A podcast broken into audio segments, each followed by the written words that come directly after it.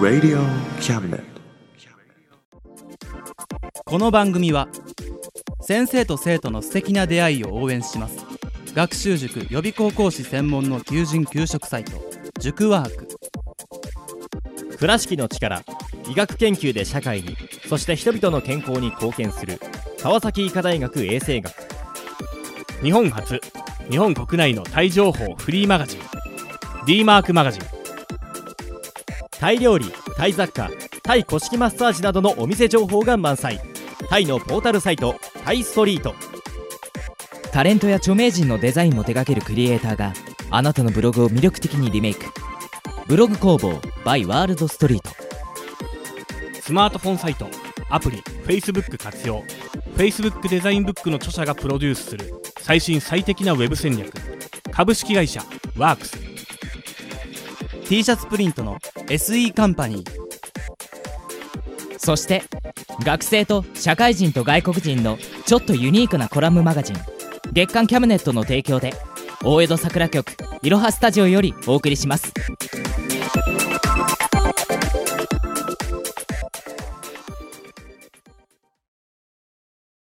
デコボコクワトロ兄弟のエトセトラ。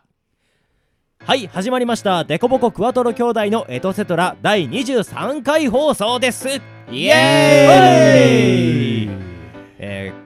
ただいま夜なのでね、みんな若干ちょっとテンションがね、いや、まあ、そんなことないですよ。ああ、そんなことはない。23回放送だぜイエーイ。やっぱりおかしかったなはい、ね、自己紹介から始まっていきましょう。はい、はい、まずは今回自己紹介から。久しぶりかな、まあやっていこうか。はい、では長男のゆうやさんからお願いします。はい、長男のゆうやです。まあなんていうかおっさんですけど、とりあえずなんとか元気出して頑張っていくんで応援してください。よろしくお願いします。お願いします。なんか前もそんなこと言ってましたねあのねほら前も言ってるけど、その言った前よりも俺は年取ったんですよ。おー、それはね、時は流れてるからね確かに。はい、はい、じゃあ続いて、じゃあ次男のゆうすけさんお願いします。はい、次男ゆうすけです。はい、まあ、マイペースに頑張ります。よし、ゆうすけーマイペース、メガネー、申し訳ー、バカー、うっせー。はい、では続いて三男のヒロでございます。今回は MC も務めさせていただきますのでよろしくお願いします。お願いします。よ、MC やろうよメインパーソナリティ。そう、最近なんかね、四男がだんだん俺に MC を丸投げしてきてる感がよ、MO MO? MO? 確かに否定をしないけどどういうことかなじゃあね、ちょっと四男のつづ、はい、はい、お願いします。はい、四男のつづです。まあね、なんか最年少なんですけどね、まあ頑張っていこうかなって思います。よろしくお願いします。よーっつね、そういう最年少アピールいいんですよねまあ実際で一番年上とは言えないじゃん。まあ、うん、設定ね、設定だから。あくまでそっか、設定か。多分肝臓とかボロボロだから。そうそう、もう実際60過ぎのおっさんとか言えないから設定って言うなはい、って感じでね、はい、今回はね、ちょっと新しいお知らせというか、はい、まあ通達事項がございまして、ね、そうなんですよ。僕らのラジオを、流させていただいてますキャムネットさんからなんですけど、今回からちょっと提供が変わりました。マジか。はい知らなかったのか。ありがとうございます。知らなかった。そんなに驚くこと、はい、ね、毎回ボイスドラマをやる前に流してたんですけど、今回ちょっとね、撮り直した。そう、はい、みんなでね、また撮り直して。マジかね、ありがとうございます、うん、そう、ちょっと撮り直したのを番組の最初に流したんですけど、ちょっと順番が、変わりましたんで、はい、いやどうですかね。今までの22回までの放送だと今の提供結構変わってると思うんですけど、ちょっと結構ね変わってる？結構変わってると思うんですけど、まあね、それはね、毎回ね、23回目、23回毎回しっかりね撮ってんだもん。それは変わるよな。23回も毎回だ撮ってんだもんな強調が逆にわざとらしいいやだって普段は楽してますからね。取ったやつをちょっと使い回して使い回してたのまさか毎回取ってたんじゃないの。ちょっと使い回しちゃっただからいやだ今回ね久々に取り直してみて今回テンポアップしたね。そうテンポ上げてちゃんと言えるようにねコラムとかね結構苦戦してたね。結構ね難しかったね一人で何回も撮ってた普段あまり言わないからね、はい、なんで一応ねポッドキャストの方でバックナンバーもあるんでね、はい、今までのと聞き比べてみてあと今回のラジオの最後にも、流しますので提供ね、ぜひ聞いてみてください。はいはい、はい、では早速今月のラジオドラマ行きましょうかね。行っちゃいましょう。はいお願いします。今月のラジオドラマを書いてくれた違うしかも違う今月のラジオドラマを書いてくれた人は誰なんだい。ドルルルルザン俺だゆうすけさんでーす。ありがとうございます。メガネお久しぶりですね。そうねそうかねいつ以来結構前だね。もう俺らの記憶ないぐらいだ、結構2人で回してましたね。その間ちゃんと台本を書き溜めてストックしてくれてるはずだから。そうなんですよ。ここから俺らは楽ができると。もうね、この収録始まるときにね、ゆうすけさんが今まで休んでた分俺が半年間台本毎回書き続けるぜって言ってくれたときはね、よっ俺涙止まんなかったさすがこれが兄貴なんだっていう。そんなこと俺が言うとでもお願いします。はい、なになにん半年間お願いします。やだやだやだ次は俺じゃない人が書くから。そんな感じでね、今回久しぶりにゆうすけさんが書いてくださった。でも結構内容がね、かなり面白いよね。ちょっと面白い内容で、いい題材だった。はい、ぜひぜひ聞いてください。じゃあタイトルコールお願いします。はい、では皆さんお聞きください。人生の請負人、どうぞ。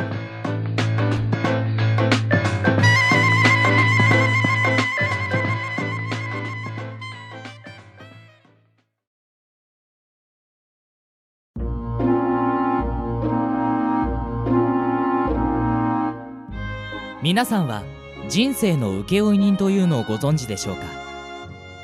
自分の人生を誰かに変わってもらいたい。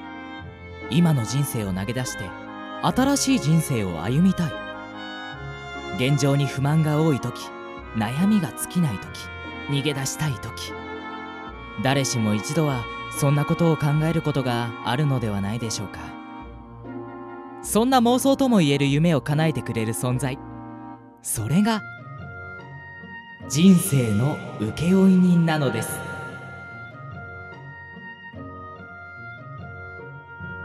オリジナルラジオドラマ「人生の請負人」。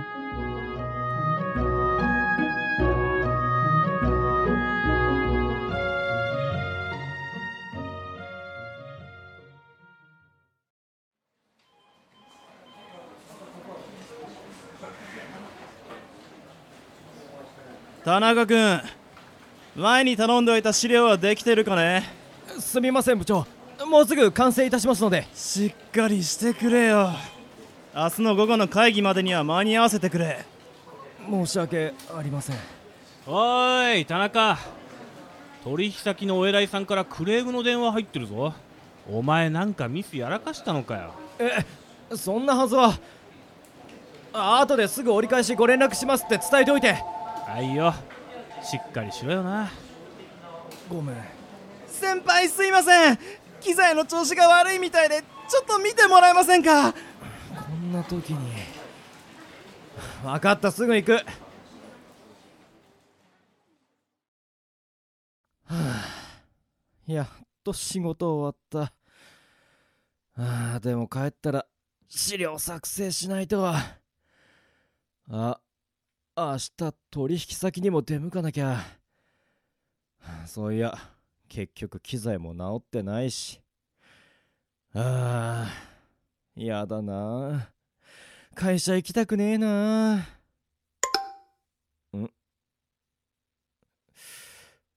しまった、明日大学の同期で飲み会やるんだった。多分無理だよな。断っとくか。ごめん、明日仕事で行けなくなった。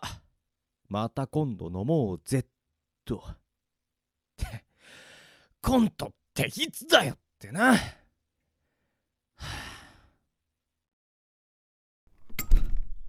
ただいまーって、誰もいませんよっと。さて、さっさと資料完成させるかね。ん？電話？こんな時間に？非通知って。はい、もしもし。夜分遅くに申し訳ありません。田中様のお電話でお間違いないでしょうか？ええ、田中ですけど。おめでとうございます。この度数多くの人の中から田中様が人生の請負人をご利用いただける方に選ばれました。え？は？人生？請負人？おや、ご存知ありませんでしたか？人生の請負人。選ばれた方の日常の中にあるいろんなことを代わりに請負い、遂行する。それが人生の請負人なのです。なのですって、そんなこと急に言われても。何ですか、新手のセールス？セールスなんかじゃございませんよ。どうやら田中様は人生の請負人に少なからずの不信感がおありのようですね。少なからずってか、不信感しかないんだけど。夜中に急に電話でそんなこと言われても信用できるわけねえだろう。それでは田中様、物は試しに田中様が今抱えている問題を早速私に請け負わせてみるというのはどうでしょうか？俺が抱えてる問題？はい。田中様は大手の会社に勤めていらっしゃる会社員ですよね。仕事などでいろいろトラブルも多いと思うのですが。なんでそんなこと知ってんだよ。いろいろと請け負う立場ですから、田中様のことはよく知っておかなくてはね。で、どうです？何か私に任せたいことなどありませんか？任せたいことって、そりゃあ会議の資料を作るとか、取引先に謝罪とか、機材の調整。いや無理に決まってんだろそんなこと。資料を作成し、取引先へ赴き、機材の不具合を直す。以上でよろしいでしょうか？いや、だから確かに請負いました。いや、ちょい待て。切りやがった。なんだよ今の、変ないたずらか？あれ、頭がクラクラしてめまいが。クソ風か。ダメだ、資料作らないと。あ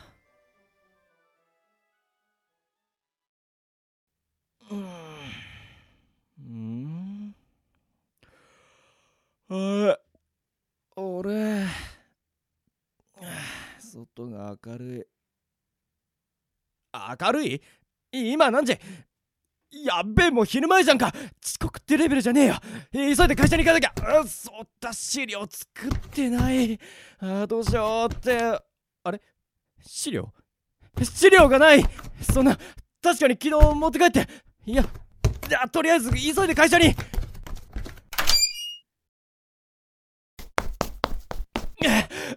おはようございます。おお、田中くん、どうしたそんなに慌てて。部長、すみません。会議の資料なんですけど。あの資料か。いや、本当にいい資料作ってくれたよ。あれなら午後の会議も大丈夫そうだ。え？次も頼んだよ、田中くん。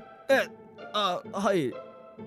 って、いや、田中、さっき取引先のお偉いさんから連絡あったぞ。ごめん、すぐに伺うって。いやー、お前どんな手使ったんだよ。昨日あんなに怒ってたのに上機嫌で褒めまくってたじゃないか。え？いや、先輩、機材直していただいたんですね。ありがとうございます。え？何がどうなってんだ？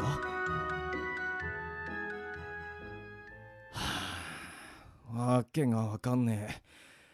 一体何が起こってんだ？電話？おはようございます、田中様。気持ちのいい朝、もとい昼でございますね。お前、昨日の夜の。じゃああれ、本当に？資料もお作りいたしましたし、取引先にもご挨拶いたしまして、不調だった機材もお直ししておきました。どうです？私のこと信用いたしましたか？すげえよ。マジか。夢とかじゃねえよな。夢ではございません。すべて現実。これが私、人生の請負人なのです。ありがとう。本当に助かったよ。あ、でもこれってお金とかかかるのか？とんでもございません。申し上げたじゃありませんか。田中様は選ばれたんですよ。俺が選ばれた？はい。さて田中様、他には何かございませんか？まだ何かやってくれるのか？もちろんでございます。私は田中様の人生の請負人。いかなることでも請け負いますよ。じゃあしばらくの間会社の仕事を全部代わりにやってくれとか？構いませんとも。すべて私にお任せください。おー、マジか。じゃあとりあえず1週間、いやさすがに3日くらい期限など気にしなくてもいいのですよ田中様。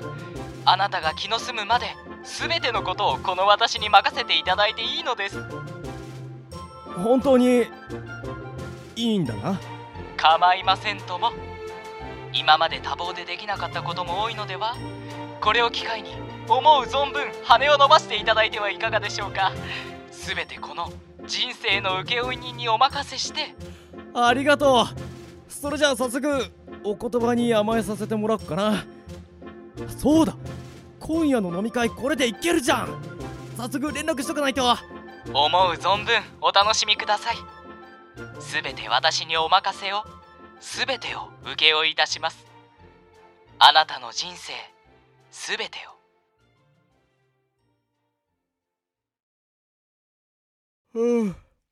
めっちゃ寝た。今は7時か。なんだかんだで1ヶ月くらい会社行ってないな。さすがに休みすぎだよな。あの請負人にも申し訳なくなってきたし、そろそろ請け負うのやめてもらおっかなっと。電話。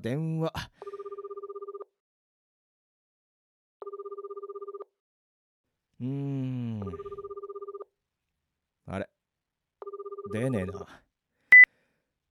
あ、今出勤中だったのかな。それじゃあ後でいっか。あいつ俺の代わりに会社にいるんだよな。俺じゃない人間が？あれ？俺じゃないやつが会社にいたらまずいんじゃん。なんて今まで思わなかったんだ。俺じゃないやつがいたらおかしいに決まってるじゃねえか。電話。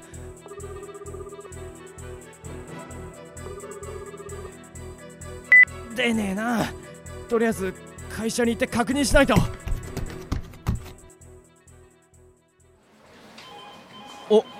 おはようございます。あれ、おはようございます。なんて誰も反応しないんだよ。1ヶ月休んだからか。とにかく請負人のやつ探さないと。おー、田中くん、おはよう。部長、おはようございます。部長、おはようございます。いやー、昨日のプレゼン良かったよ田中くん。ありがとうございます。そう言っていただけて光栄です。それで例の仕事なんだが、君に一任しようと思う。どうだろう？本当ですか？ぜひやらせてください。は？なんで俺がもう一人いるんだ？おい田中、この前は助かったよ。おかげで仕事早く終わりそうだ。全然大丈夫だよ。いつも迷惑かけてたから、たまにはな。お前なんかここ最近人が変わったみたいに仕事をできるよな。そんなわけないだろ。何言ってんだよ。そいつ俺じゃねえよ。おい無視すんなよ。先輩、新しい取引先と契約取れました。おお、やったじゃねえか。先輩のアドバイスがあったからですよ。ありがとうございます。よし、仕事を早く終わらせて景気づけに飲み行くか。いいね。行きましょう。ちょっと待てよ。どうなってんだよ。まるで俺がいないみたいに。おい、請負にどういうことか説明す。あれ、なんで体に触れない？なんで何がどうなってんだよ。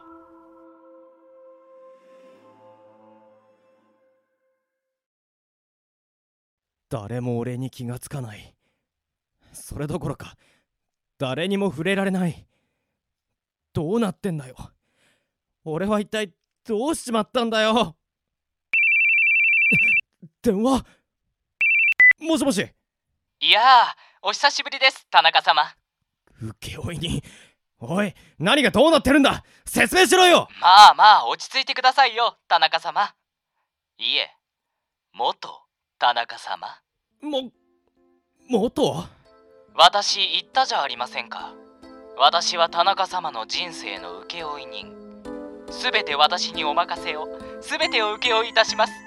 あなたの人生すべてをと。人生すべて？だから請け負ったんですよ。あなたの人生すべてを。あなたを。あなた自身を。今の私はもう請負人ではありません。大手の会社に勤める田中という人間なのです。そんなの認めるわけないだろう。あなたが認めようが認めなかろうがもう意味がないのです。私は人生を請負い、あなたは私に全て任せたのです。全てを私に渡したのですよ。じゃあ俺は、今の俺は何なんだよ。誰にも気づいてもらえず、誰にも触れられない。これじゃまるで俺が存在していないみたいじゃないか。その通りです。今のあなたはこの世界に存在していない、架空の存在になっているのですよ。まるで少し前までの私のようにね。少し前までのお前？私はね、別に最初から人生の請負人だったわけじゃないんですよ。私も昔はそれなりに問題を抱えた普通の人間だったんです。夢を追い続けた結果、何も残らず、気がついたら周りに誰もおらず、後戻りのできないところまで来てしまっていた。なぜ私がこんな目に遭わないといけないのだろう。こんな人生から逃げ出してしまいたい。そんな時に電話がかかってきたんですよ。人生の請負人から。請負人から？その請負人は私が叶えられなかった夢を見事に叶えてみせました。私が諦めていたことを全てやり直し、様々なことに挑戦し、でも気がついた時には、私はもう私ではなくなっていた。今度は私が人生の請負人という立場になっていたんです。それじゃあ、今の俺は？そう、今はあなたが人生の請負人なんですよ。最初は私も受け入れられなかった。せっかく成功した自分が目の前にいるのに、そこにいるのはもう私じゃなかった。すべてを人に任せておいて、いいとこだけもらうなんてできやしないんですよ。すべてを人に任せて。時間をかけて悩んだ結果、私は思ったんです。これは人生をやり直すチャンスなのではないかと。夢を追わずに普通の仕事をして生きる人生に生まれ変われるのではないかと。そう思った時に見つけたんです。あなたを。俺を見つけた。だからあなたの人生を請け負った。あなたになるために、新しい人生を歩むために。だからもう私は請負人ではない。私は新しい人生を歩ませてもらいます。そんな。じゃあ俺はどうすれば？私と同じことをすればいいんです。お前と同じこと？目指した夢はありませんか？成し遂げたいことは？若い人になって変わって青春を謳歌してもよし、いっそのこと女性になってみることもできる。誰かの人生を請け負う。今のあなたはそれができる。誰かの代わりになることができる。誰かの人生を請け負い、誰かの人生を乗っ取れるんですよ。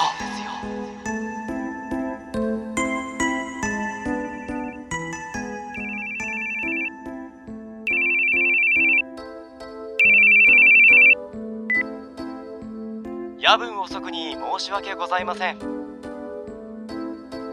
おめでとうございます。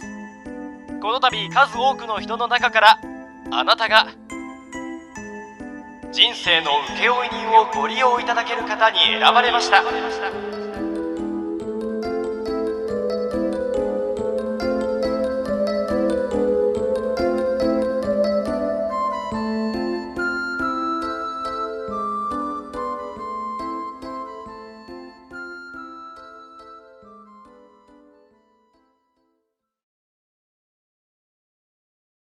デコボコクワトロ兄弟のエトセトラ。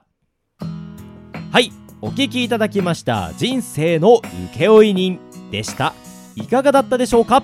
いかがでしたか。いやー、なんかゆうすけさんらしからぬ、なんかこの人間の欲というか、ね、なんか考えさせられたよね。普段なんか思ってても我慢してるみたいな、俺が常に思ってることをね、そのまま文字にした感じだからねあーやだ、逃げたいわーって。でもこれどうすか、他の人の人生を歩みたいって思うか。あるよ、もう俺早く自分の人生捨てたいと思ってる。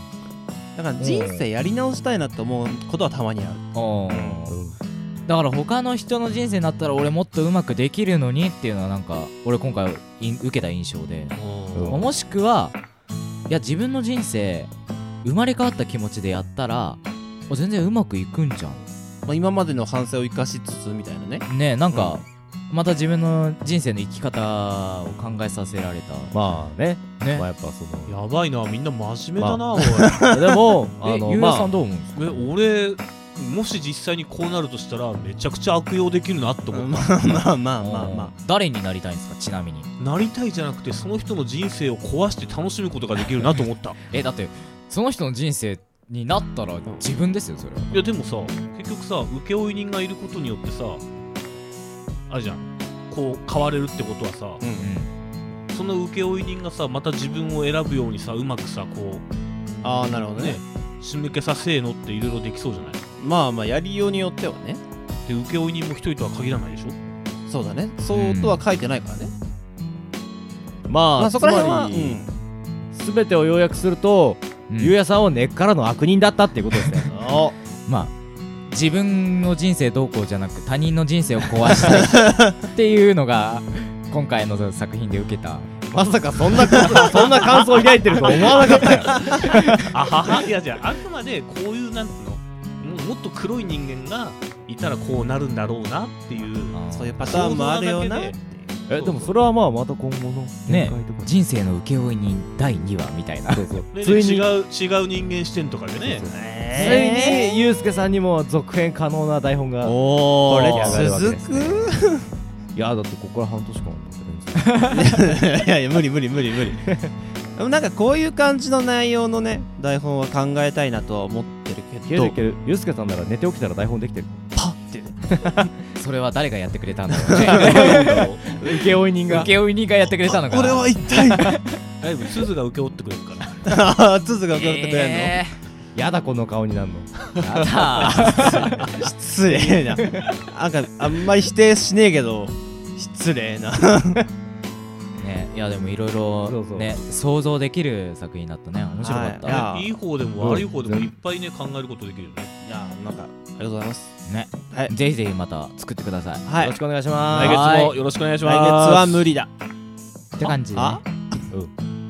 来月とくればもう2周年です。2周年ですよ。そうなんですよ。2周年なんですよ。皆さん分かってますか。24回放送ですよ。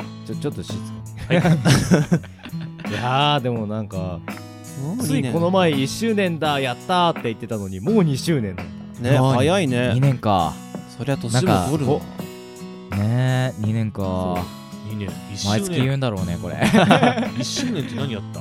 1周年何やった。ラスダン2をやった。ラスダン2、初めての続編をやったんだよ。1周年の前に振り返ってみたんだよね。それは1年間の終わりでしょ。そう1月にやったやつでしょ。そうか。早いね。総集編をやった。ってことは総集編は次は来年か。だからどっかで総集編をね、またやんないとね。4ヶ月後ぐらいかな。みんなが書いた台本をね、みんな聞いてくれる人にこういう台本を作ってましたっていうのね。それはちょっとね、俺らもねちゃんと振り返ると楽しいしね。まとめないとね、1年の奇跡的な何やったっけみたいな。なんだっけこれどんどんもう3歩歩いたら全ての記憶忘れるから鳥じゃねえか。まあそれはまたその機会にやりましょう。うん、うん、はい。じゃあこんな感じで来月はゆうすけが2周年記念で第2作品目を書かないやる書かないやらないまあね、来月の、2周年に向けて、はい、僕らも頑張っていきますので、はい、はい、頑張りましょう。来月も聞いてください。よろしくお願いします。はい、お願いします。はい、ではこの辺りでお別れの時間となりますかね。はい、はいはい、それでは、デコボコクワトロ兄弟のエトセトラ第23回放送は以上となります。次回の24回放送をお楽しみに。それでは皆さんバイバーイバイバイまたねーねー。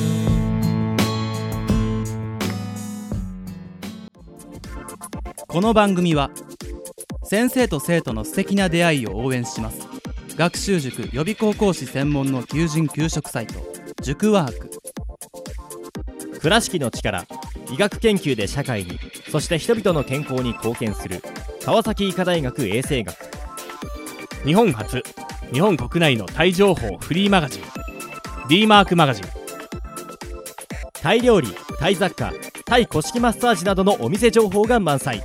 タイのポータルサイトタイストリート、タレントや著名人のデザインも手掛けるクリエイターがあなたのブログを魅力的にリメイク。ブログ工房 by ワールドストリート、スマートフォンサイト、アプリ Facebook 活用。 Facebook デザインブックの著者がプロデュースする最新最適なウェブ戦略、株式会社ワークス。 T シャツプリントの SE カンパニー。そして学生と社会人と外国人のちょっとユニークなコラムマガジン月刊キャビネットの提供で大江戸桜局いろはスタジオよりお送りしました。